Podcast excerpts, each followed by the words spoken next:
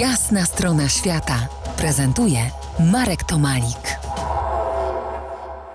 Gościem jasnej strony świata Emil Wit, podróżnik, survivalowiec, przewodnik i muzyk i wolny duch. Na koniec naszych rozważań porozmawiajmy o bardziej i mniej masowej turystyce światowej. W 2017 roku, trzy lata przed pandemią, spływałeś tratwą i miałeś e, widzenie w tym temacie. Opowiedz o nim. Kiedy płynąłem tratwą y, rzeką Madre de Dios, czwartym dniu pomyślałem sobie, może nawet nie pomyślałem, po prostu wypełniła mnie taka myśl skądś tam, z góry, że obecny sposób funkcjonowania świata opiera się na zbyt wielu składowych. Jest to zbyt skomplikowana konstrukcja, y, która może się łatwo zepsuć. Zawsze też jestem uważny, obserwując rzeczywistość, mm, jeśli chodzi o o to, na czym ona jest zbudowana. Rzeczywistość turystyczna jest zbudowana na po pierwsze technologii samoloty, po drugie musi być bardzo, bardzo duży porządek w polityce, bo muszą być ze sobą zgodne wszystkie kraje, które pośredniczą w danych lotach.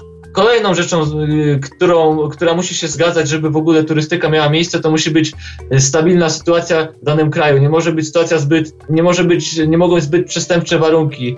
Klimatycznie musi się wszystko zgadzać. Klimat w danym miejscu musi też pozwalać technologii, żeby funkcjonowało. Tutaj już idę dalej, rozważając, rozważając, rozważając. Tak, Emil, ale, Ale po posłuchaj, prostu- y, to są takie rozważania, które, które można, że tak powiem, y, ciągnąć dalej. Ale powiedz mi coś innego. Czy na dzień dzisiejszy masz napęd, aby do tej oswojonej przez ciebie Amazonii zabrać znów turystów, jeżeli to będzie możliwe? W przypadku, kiedy otworzyliby loty, Tak, szczerze. Czy miałbym ochotę zabrać do Amazonii? Miałbym ochotę zabrać y, do Amazonii y, ludzi, ale nie wiem, czy będą mieli na to ochotę miejscowi, bo miejscowi uważają, że biali są przyczyną problemów z koronawirusem. A powiedz, czy wyhamowana y, turystyka, y, chyba najbardziej wyhamowana w pandemii gałąź gospodarki właśnie to y, turystyka, czy ona przejdzie przez transformację, czy zogniskuje się na przykład bardziej lokalnie? Myślę, że obydwa, obydwie te rzeczy się staną zrównoważone, żeby były ta, ta wymiana energii pomiędzy turystą, gospodarzem, a klimatem, w którym mieszka, żeby to wszystko było bardziej zrównoważone, bo jak wiemy, nie zawsze tak się działo.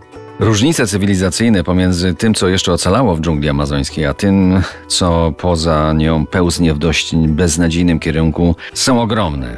E, może wreszcie ci bogatsi w przedmioty pozwolą tym o bogatszych duszach żyć spokojnie z uszanowaniem ich inności, a my, poszukujący w nich ratunku, odnajdziemy go bliżej właśnie gdzieś tam może w sobie.